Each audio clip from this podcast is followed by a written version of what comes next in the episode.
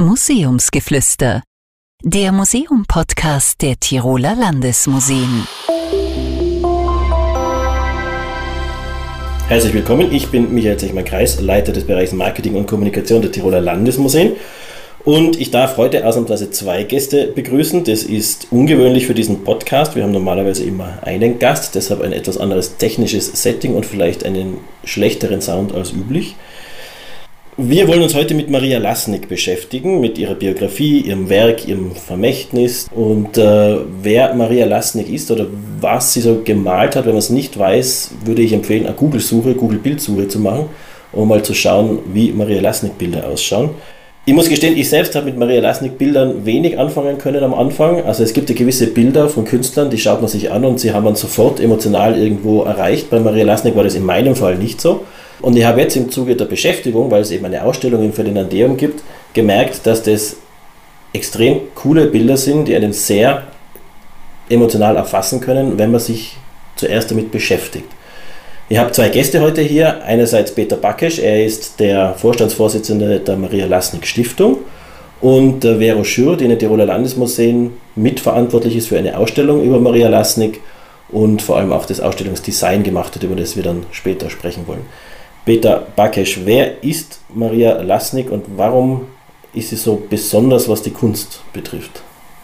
Ja, Maria Lasnik ist eine sehr, sehr bedeutende österreichische Künstlerin, aber wahrscheinlich nicht nur österreichisch, sondern überhaupt für die Kunstgeschichte der letzten 40, 50 Jahre eine Schlüsselfigur, eine sehr besondere Biografie. Maria Lasnik ist 2014 94-jährig gestorben. Ihre Karriere und das Oeuvre, das sie äh, auszeichnet, durchmisst 70 Jahre. Und wie auch die Ausstellung, die man hier sieht, beginnt mit einem sehr frühen Werk von 1945 und wir kommen darauf bis zu Werken von 2012, 2013. Äh, Sind diese 70 Jahre nicht ein bisschen zu kurz gegriffen eigentlich? Weil äh, ich gelesen habe oder auch gehört habe heute in der Pressekonferenz zu dieser Ausstellung, dass sie mit 10 Jahren schon gezeichnet hat ja, und sehr, sehr gut gezeichnet hat. Ja, gut, aber das ist, äh, es gibt immer den Moment, wo dann sozusagen äh, eine Künstlerin, ein Künstler äh, wirklich in, das, in die Welt der Kunst tritt.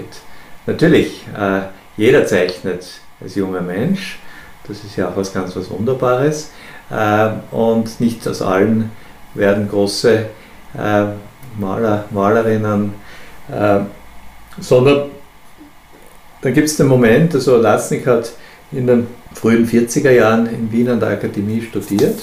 Sie kam aus einem relativ einfachen Hintergrund in Kärnten, einem, würde man heute sagen, kulturfernen Hintergrund, hatte aber eben dieses obsessive Zeichentalent und das hat dann äh, ihre Mutter bewegt, äh, nach Rat Schlägen durch also einen damals sehr prominenten Maler, Krolik, Anton Krolik, äh, sie nach Wien auf die Akademie gehen zu lassen. Dort hat sie studiert und 1945, als sie sozusagen in den letzten Tagen des Zweiten Weltkriegs zurück nach Klagenfurt kommt, nachdem sie die Akademie abgeschlossen hatte, äh, mit einem sehr dramatischen Kriegserlebnis noch zum Schluss, der Zug wird bombardiert, äh, malt sie dieses Bild in Klagenfurt und das ist sozusagen eine, ein Konzentrat, äh, wo Zeichnung und Malerei zusammenkommen in einer sehr ungewöhnlichen Art und Weise und wo wir sagen können, es ist ihr erstes Bild, wo wirklich äh, ihr voller künstlerischer Wille manifestiert ist. Und das ist sehr faszinierend, weil knapp vor ihrem Tod gibt es noch einmal ein Bild, das durchaus sehr ähnlich ist und wo man wirklich diesen großen Bogen dazwischen gespannt sieht. Wobei du jetzt 1945 begonnen hast, sie hat ja schon vorher, sie war ja schon vorher künstlerisch tätig und wir in Österreich tun ganz gern diese Zeit, diese nationalsozialistische Zeit ausspannen. War Maria Lasnik da äh, ein, eine Künstlerin, die entartete nein, Kunst hat, gemacht hat, nein, sie hat, hat oder war sie gefügig? Oder? Sie, sie, hat an der Akademie studiert und sie hat ähm, äh, quasi dieses Studium durchaus angepasst gemacht. Äh, mit, es war eine Sache eben, bereits der erwähnte Maler Krolik wie ein zweiter Kärntner Maler Wiegele äh, waren für sie bereits wichtige Bezugspunkte. Das waren beides Künstler, die nicht offiziell auftreten durften. Beide, weil sie ein expressiver, äh, sehr farb, äh, Art gemalt haben. Das war für den damaligen Zeitgeschmack, für die damalige, das damalige Dogma der Malerei natürlich weit weg gewesen. Das hat sie aber interessiert. Damit hat sie also auch auf der Akademie in einer Klasse ihre Schwierigkeiten bekommen. Sie musste auf der Akademie die Klasse wechseln. War aber sonst, ähm, äh, quasi würde ich sagen, unauffällig. Das war also Politik hat sie in dem Maß nicht interessiert. Also so massiv sie danach 45 sich also sehr wohl für eine Erneuerung des Landes eingesetzt hat, sehr wohl für einen sehr fortschrittlichen Umgang mit Kunst eingesetzt hat. Bis 45 ist sie da relativ indifferent. Ähm, sie geht natürlich, also sie kommt aus einem entsprechenden kärntnerischen Background, der sozusagen durchaus da äh, würde ich sagen, in dem Zusammenhang als angepasst anzusehen ist, wird zunehmend während des Krieges kritischer, äh, vor allem angesichts der vielen äh, Kommilitonen, die nicht mehr aus dem Krieg zurückkommen und sie beginnt plötzlich zu realisieren, was das bedeutet. Und in dem Hintergrund dessen ist sie durchaus kritisch, aber das ist natürlich da noch eigentlich die, würde fast sagen, unbedarfte Studentin. Ähm, bei ihr beginnt es wirklich 45 und es ist also auch eben ganz spannend zu sehen. Äh, ihre Mutter war Zeit ihres Lebens eigentlich immer sehr unterstützend. Es war eine sehr schwierige Beziehung, die sie zu ihr hatte. Und wo sie da eben 45 zurückkommt nach Klagenfurt, äh, hat sie auf der einen Seite durch die heimatliche Bäckerei es gibt sozusagen genug zu essen, was damals nicht selbstverständlich war. Auf der anderen Seite hat sie ein Atelier und das war auch ein extremer, äh, quasi ein extremes Privileg in der Situation gewesen für sie, ähm, dass sie einen Ort hatte, wo sie sich also auch vor allem mit anderen Künstlern treffen konnte. Und Klagenfurt war damals durchaus spannend, da hat es eine starke Szene an, an Poeten gegeben, andere Künstler und Künstlerinnen und die waren eben alle bei Lasnik im Atelier zu finden. Und in dieser Situation hat sie schon äh, ganz wichtige Impulse gesetzt und auch Impulse empfangen, wie sie dann zum Beispiel 1951 das erste Mal nach Paris geht mit einem Stipendium. Davor hat sie schon, ich glaube auch in Innsbruck, Ausstellungen gesehen, die damals von den Alliierten durchgeführt wurden, um dieses wahnsinnige Loch, das es in der österreichischen Kunstszene gegeben hat, weil also die äh, 20er, 30er Jahre, äh, vor allem während der Nazi-Herrschaft, aber auch davor, war nicht sehr viel internationale Kunst zu sehen gewesen und äh, quasi sehr viel war da auch nur sozusagen im Untergrund bewusst gewesen. Und da hat sich Lassing von Anfang an mächtig dafür interessiert, ist eben äh, nach Innsbruck gefahren, nach Wien gesehen, gefahren, um sich Ausstellungen anzuschauen. Und im 51 nach Paris, hatte eine Telefonnummer von des großen Poeten Paul Celan äh, im Gepäck.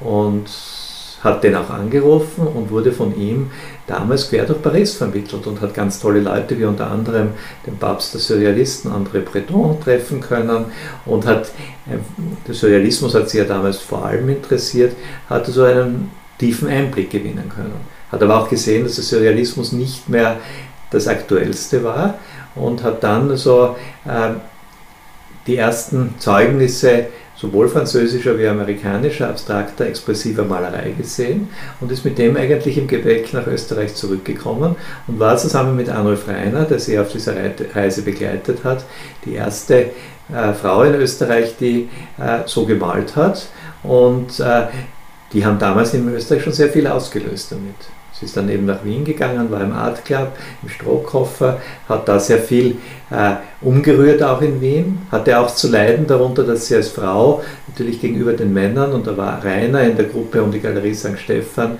äh, viel dominanter gewesen, hat sie also geriet sie ins Hintertreffen, obwohl sie genauso weit mit voran war. Und ähm, ja, äh, das, äh, das war etwas, was sie Zeit ihres Lebens auch immer wieder irritiert hat. Da sind wir aber bei einem ganz wichtigen Thema, deshalb wollen wir auch die Vero Schür zu Wort kommen lassen.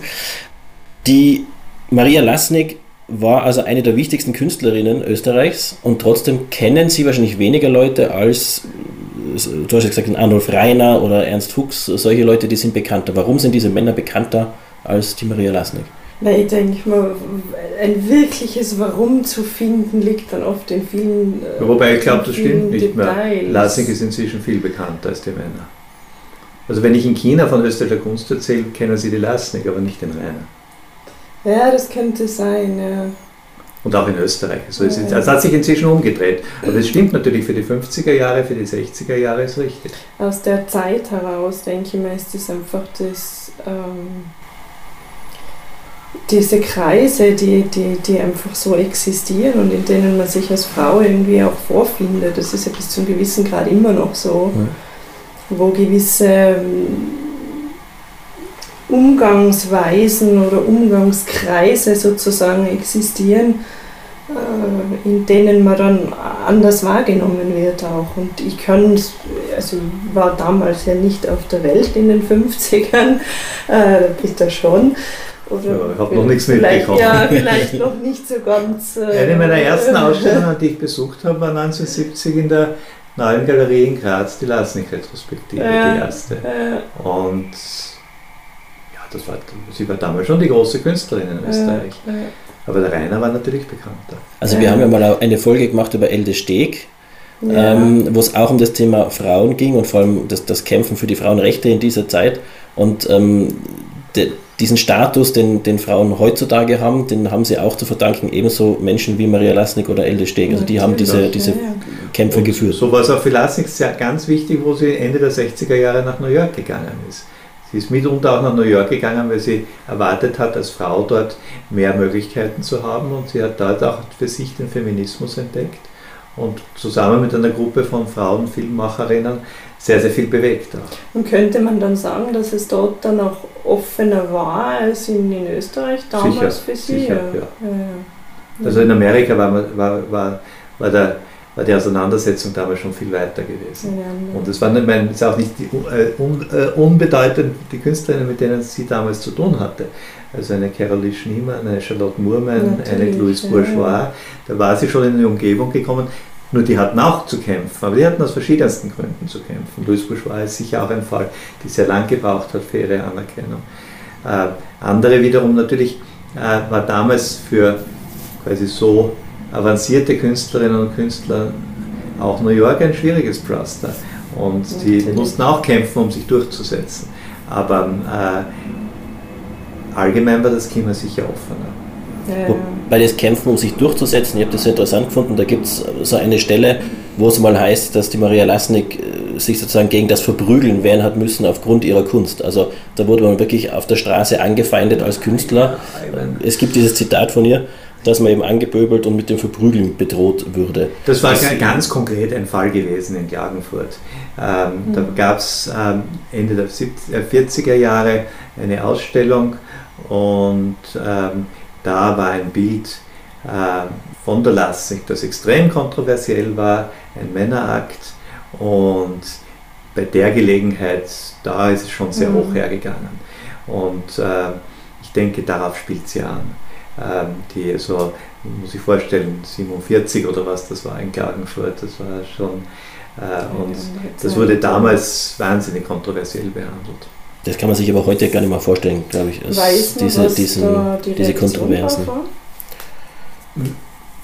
Was? Ja, Sie meinen, Also das, das ist schon, ich meine, so, da halt- eine mediale Reaktion auf ja, das ich meine, natürlich, das wurde Ja. skandalisiert. Ja. Ähm, jetzt fällt mir der Name nicht ein, der Schriftsteller, Freund von ihr, Michael Aborum, ähm, sehr bedeutender Klagenfurter Schriftsteller in der Zeit und sie stellt ihn eben als Akt dar.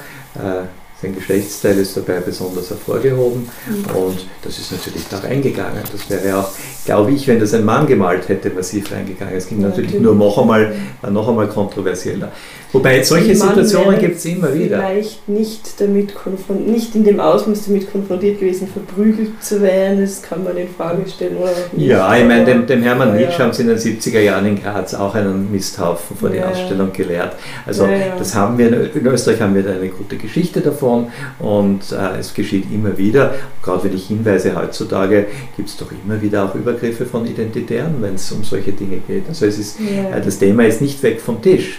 Äh, es manifestiert sich nur unterschiedlich und ich glaube auch, dass es so, äh, ich meine, gerade also die, also, also es gibt also auch unter jüngeren Künstlerinnen ein paar radikalere feministische Positionen, die auch hin und wieder massiv anecken können.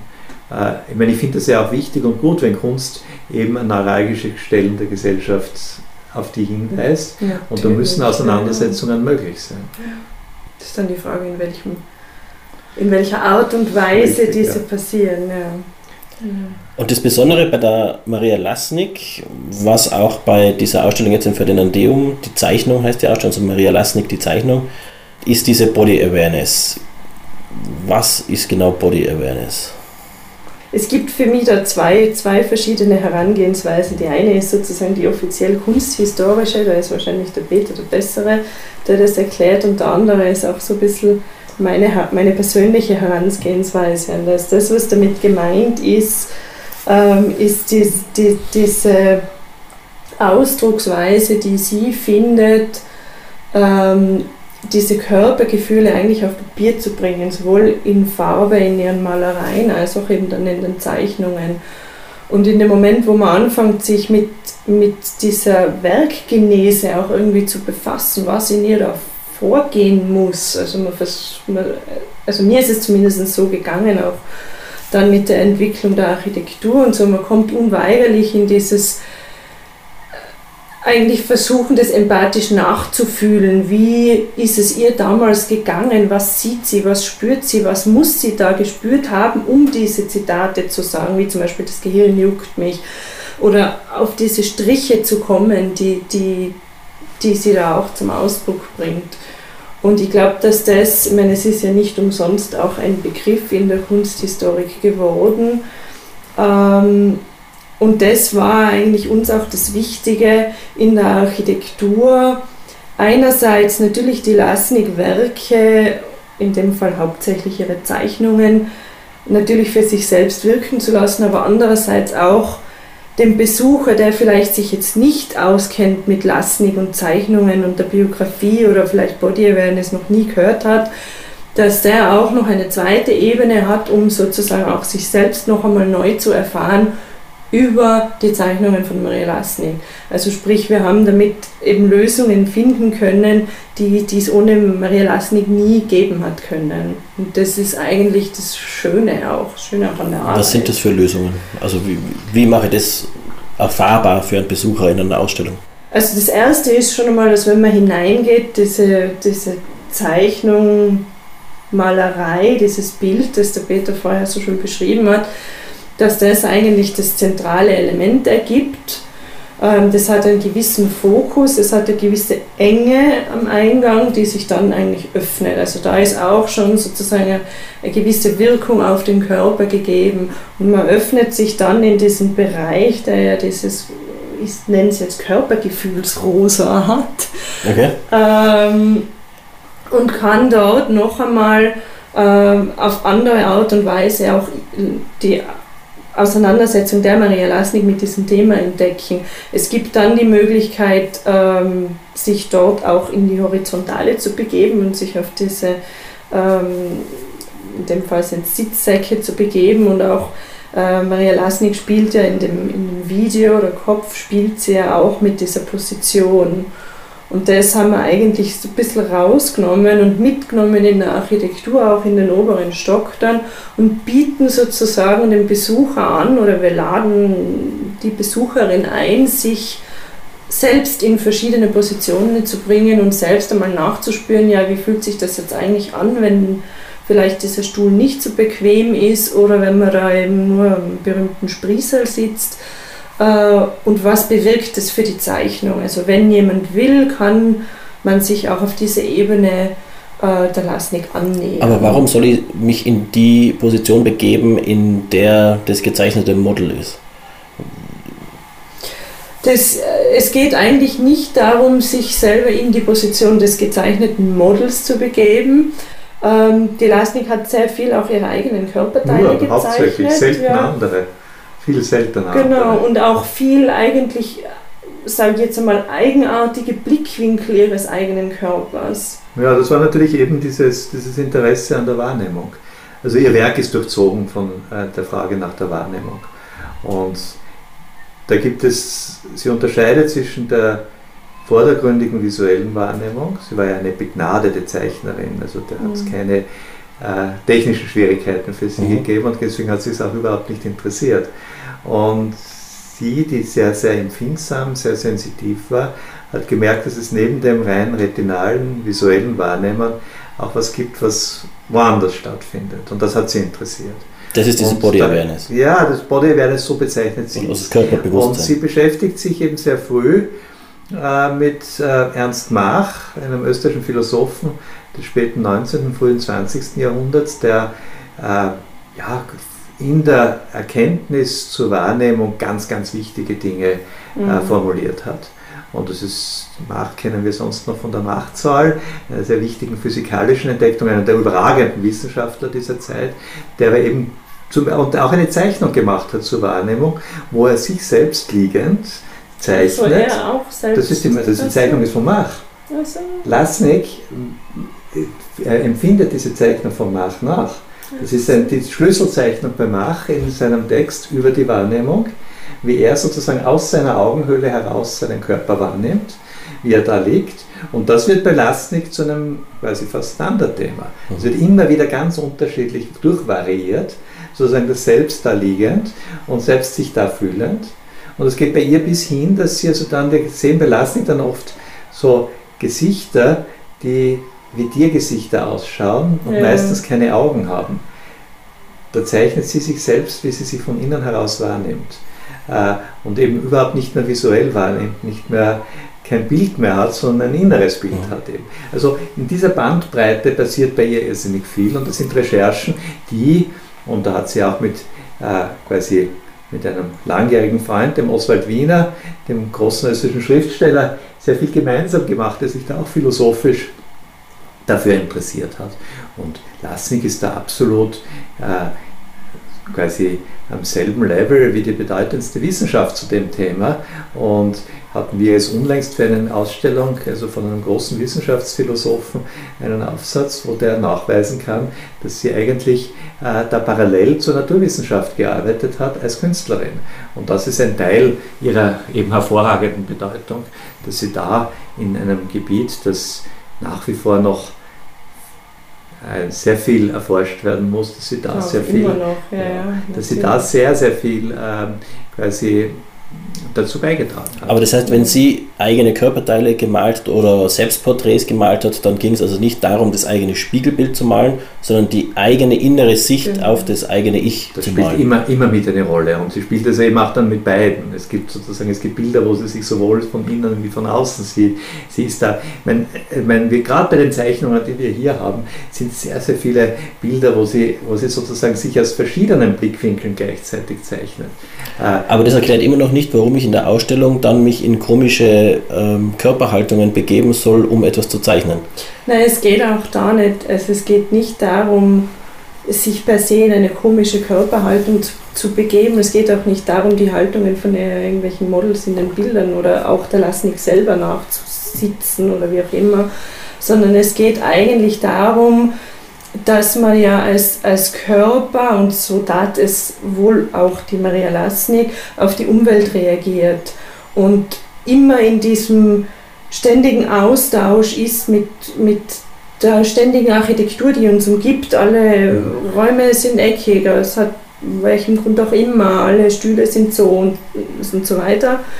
Und da ging es eigentlich darum, durch diese ungewöhnliche Position diese Aufmerksamkeit auf einen Körperteil zu legen, den man sonst vielleicht als wenn man nicht eben so, ich sage jetzt hypersensibel ist wie die Lasnik und sich selbst so nahe spürt, trotzdem irgendwie eingeladen wird, da mal auch in sich zu gehen und dem auch mal nachzuspüren und zu sehen, okay, ja, wo, wo drückt es denn vielleicht und warum und, und äh, also es, ist, es nimmt die, die, dieses, diese Body Awareness eigentlich und versucht, das auf ganz persönliche Art und Weise dem Besucher irgendwie nahe zu bringen, irgendwie auf einem persönlichen Level, auf einer persönlichen Ebene verständlich zu machen.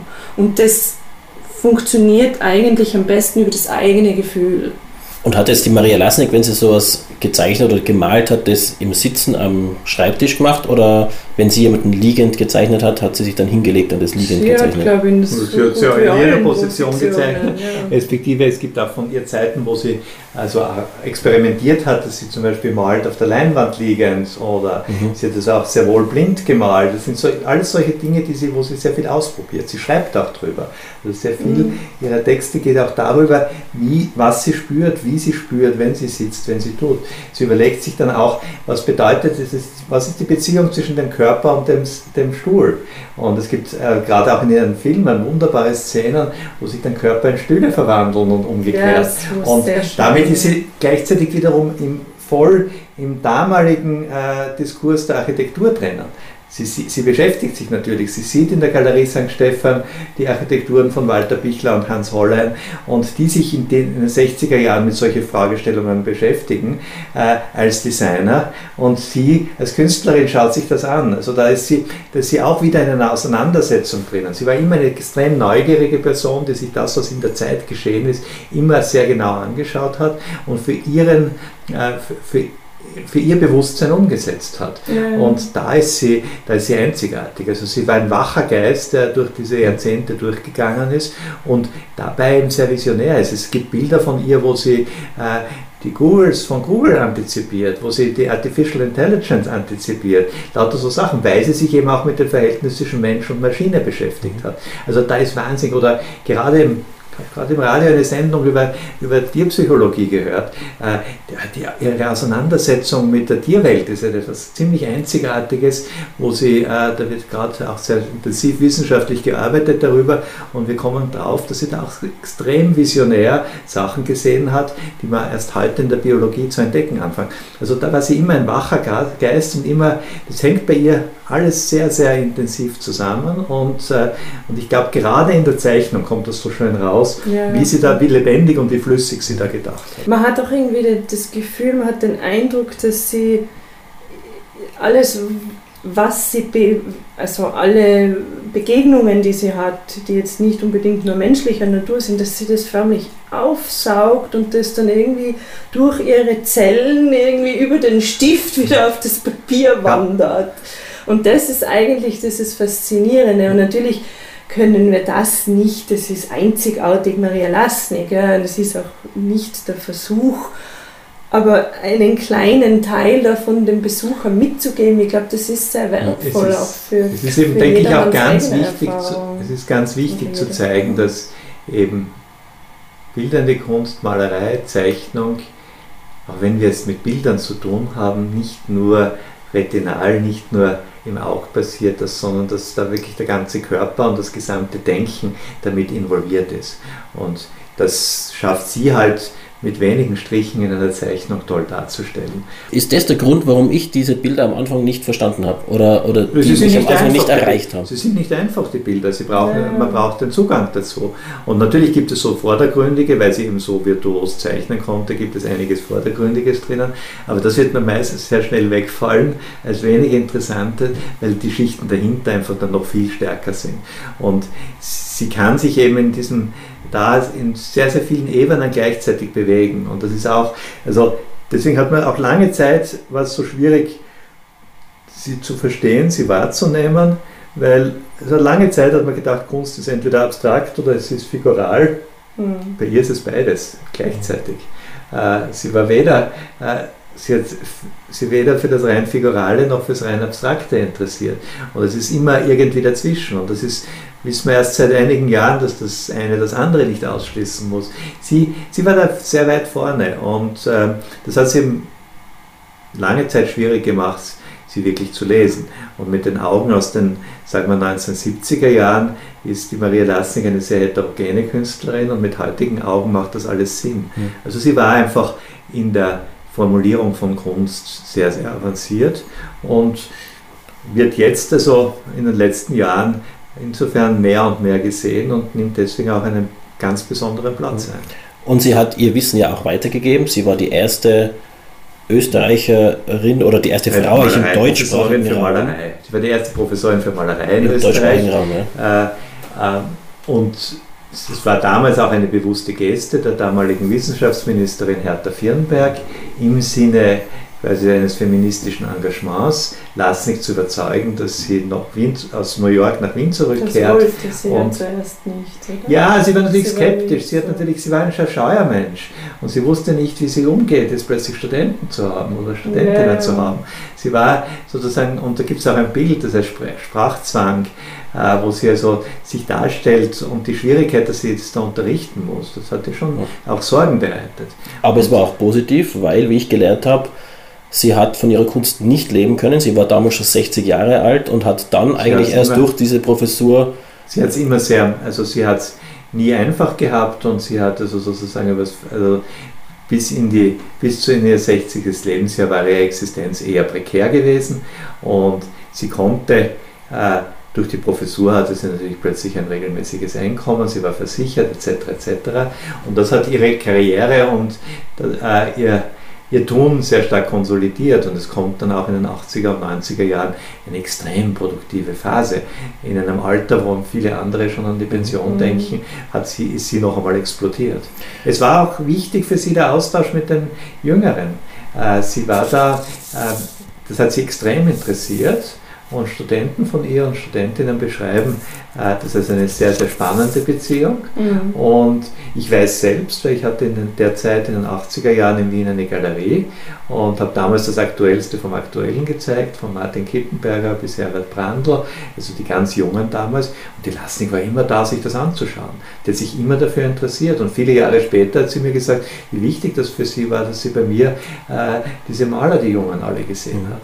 Also da, also wie gesagt, eben, sie war immer sehr hellwach gewesen und äh, du, das war die Professur ein wichtiger Teil für sie, äh, das weiter zu befördern. Jetzt muss ich da ganz kurz unterbrechen und vielleicht ein bisschen unsympathisch klingen. Du warst ja eben Galerist damals, ihr Galerist auch? Nein. Nicht ihrer? Okay. Ich habe nur mit, ich hab mit Leuten in meinem Alter gearbeitet. Okay. und für mich waren die, war die ältere Generation die ältere Generation. Okay. Also aber, ich bin erst mit ihr viel später zusammen. Wirklich aber sie hat ein bisschen ein Problem, glaube ich, gehabt mit den Galeristen, weil sie sagt in Interviews immer wieder, dass sie äh, irgendwelche Bilder von ihr für 2,7 Millionen Schilling verkauft hat und sie keinen Groschen davon sieht oder dass sie nur für die, für die Kinder ihrer Galeristen arbeitet und sie hört jetzt auf zeichnen, damit die mal sehen, was sie an ihr haben und solche Sachen. Also sie war ein bisschen unzufrieden über die, den Verdienst. Es ist klar, wie, wie, wie, wie, immer wieder Künstler mit dem Kunsthandel hadern. Äh, das, ist, ähm, das ist nicht jedes Wort für bare Münze zu nehmen. Ähm, und äh, quasi Sie hatte, hatte natürlich schwierige Zeiten und es waren andere, die hatten sozusagen da mehr Erfolge. Äh, und da ist auch das Hadern durchaus verständlich. Die mehr äh, waren das, gab es Galerien, die sie, die sie, Galeristen, die sie gelebt hat. Also jetzt gerade in den letzten Jahren Ivan Wirth, Friedrich Betzel, die hat sie gelebt. Also da gibt es also genauso auch die Aussagen, die werden halt dann weniger, äh, wie toll diese Galeristen sind. Und, Aber jetzt nochmal zum Thema von vorhin, äh, sind es dann eher die Männer gewesen, die von ihrer Kunst leben konnten damals?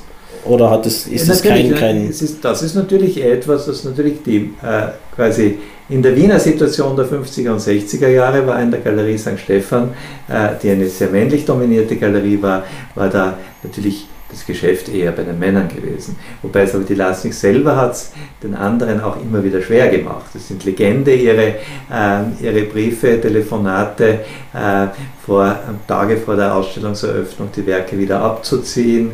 Äh, sie, hatte so, sie war nie eine einfache gewesen. Also das war schon auch auf Gegenseitigkeit. Aber es waren gerade, ich meine, man muss dazu sagen, dass gerade die. Männer da gerade einfacher wie bitte? Ist. Ob die Männer da ja, so du, wenn du, also sie, weil sie war, sie war schon spezieller in ja, der Situation. Und äh, selbst der Hans-Ulrich Obrist, ich meine, der heute wahrscheinlich bekannteste Kurator, den es gibt, der sehr viel für sie getan hat und der sie sehr wichtig ausgestellt hat, der erzählt, dass so eine Woche vor der Eröffnung in der Serpentine Gallery in London, Schlüsselausstellung für sie gewesen dann, hat, hat sie ihn angerufen und gesagt, alle Bilder abhängen und wieder zurückschicken. Mhm. Äh, und ich kann mich auch erinnern, bei unserer Retrospektive in Graz 2012, äh, die dann auch eine Schlüsselausstellung für sie war, die dann schlussendlich nach New York gegangen ist, ans MoMA PS1, hat sie dann auch den Leihschein durchgestrichen und gesagt, viel zu lange. Und äh, also da war sie schon hoch ambivalent gewesen und da musste man sie manchmal zu ihrem Glück zwingen auch. Also das war nicht, nicht immer das Einfachste. Aber kam das bei ihr aus einer Art eigenen Unsicherheit, dass vor so eigentlich doch wichtigen Adressen sie dann irgendwie plötzlich das ist eine ganze Bandbreite. Ich glaube, da kann, man, da kann die Psychologie viel darüber erzählen. Und man kann salopp sagen, es ist auch Koketterie dabei. Es ist, äh, es ist natürlich Unsicherheit dabei.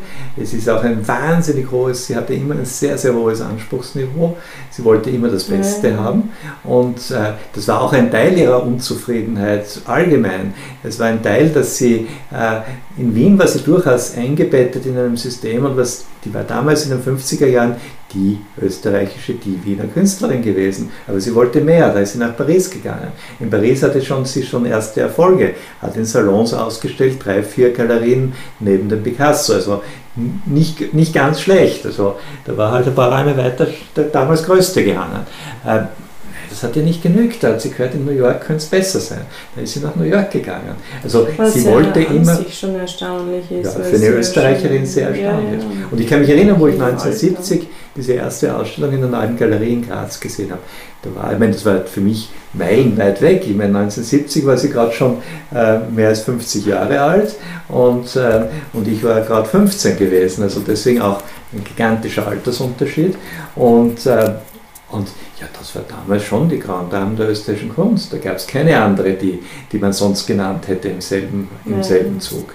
Äh, also das war, äh, aber es, war ihr nie genug gewesen. Und äh, sie, ich meine, es gibt auch ein sehr schönes Bild, äh, das wir leider nicht mehr finden.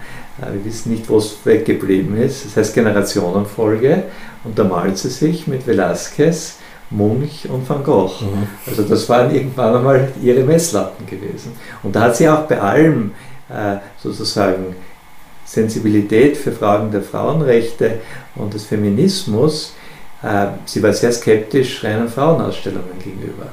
Ja, Sie ja. hat sich gegen diese sozusagen Segregation gewehrt und sie, hat, sie wollte sich natürlich messen mit den, äh, mit den bedeutendsten, mit den wichtigsten. So hat sie sich also auch, es gibt einen sehr schönen Vers, der in einem äh, Gedicht von ihr vorkommt, ich bin die Ma- Madame Picasso, ich fange die Bilder mit dem Lasso.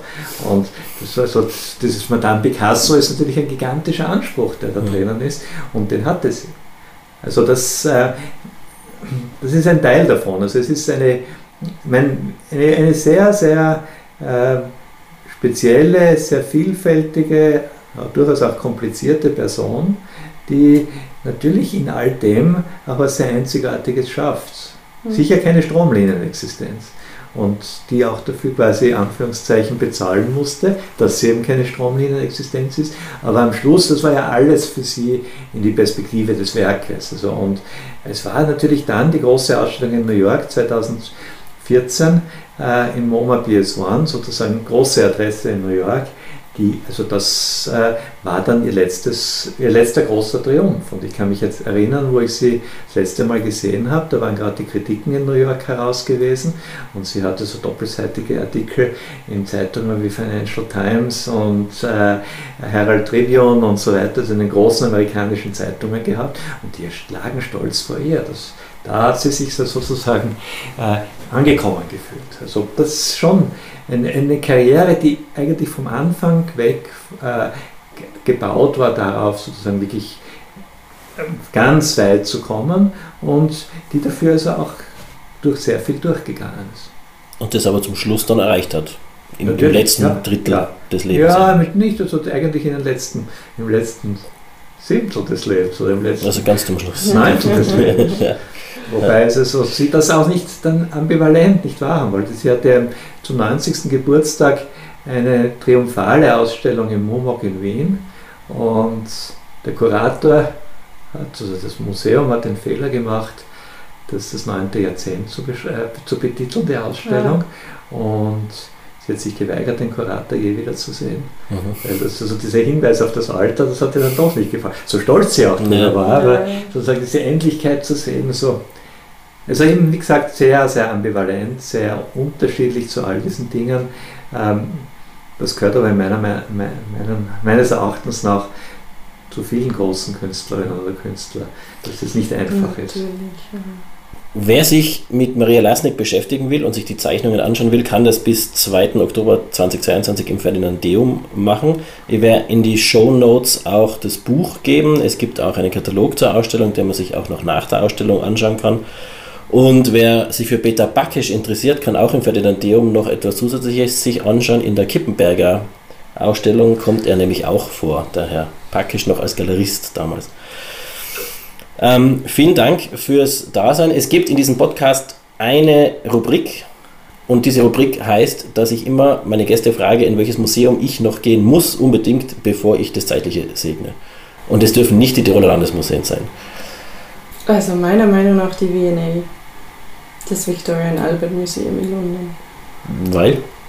Weil das eine einzigartige Sammlung an, äh, ich nenne es jetzt salopp, Designobjekten ist. Es ist natürlich viel mehr als das, die einen Kreis umfassen, äh, der sehr spannend ist einerseits und andererseits, weil wir haben ja jetzt auch einen Zugbau, äh, weil es dort, weil der Umgang mit Kunst und auch der vermittelnde Umgang mit Kunst dort sehr spannend ist, meiner Meinung nach. Einmal London.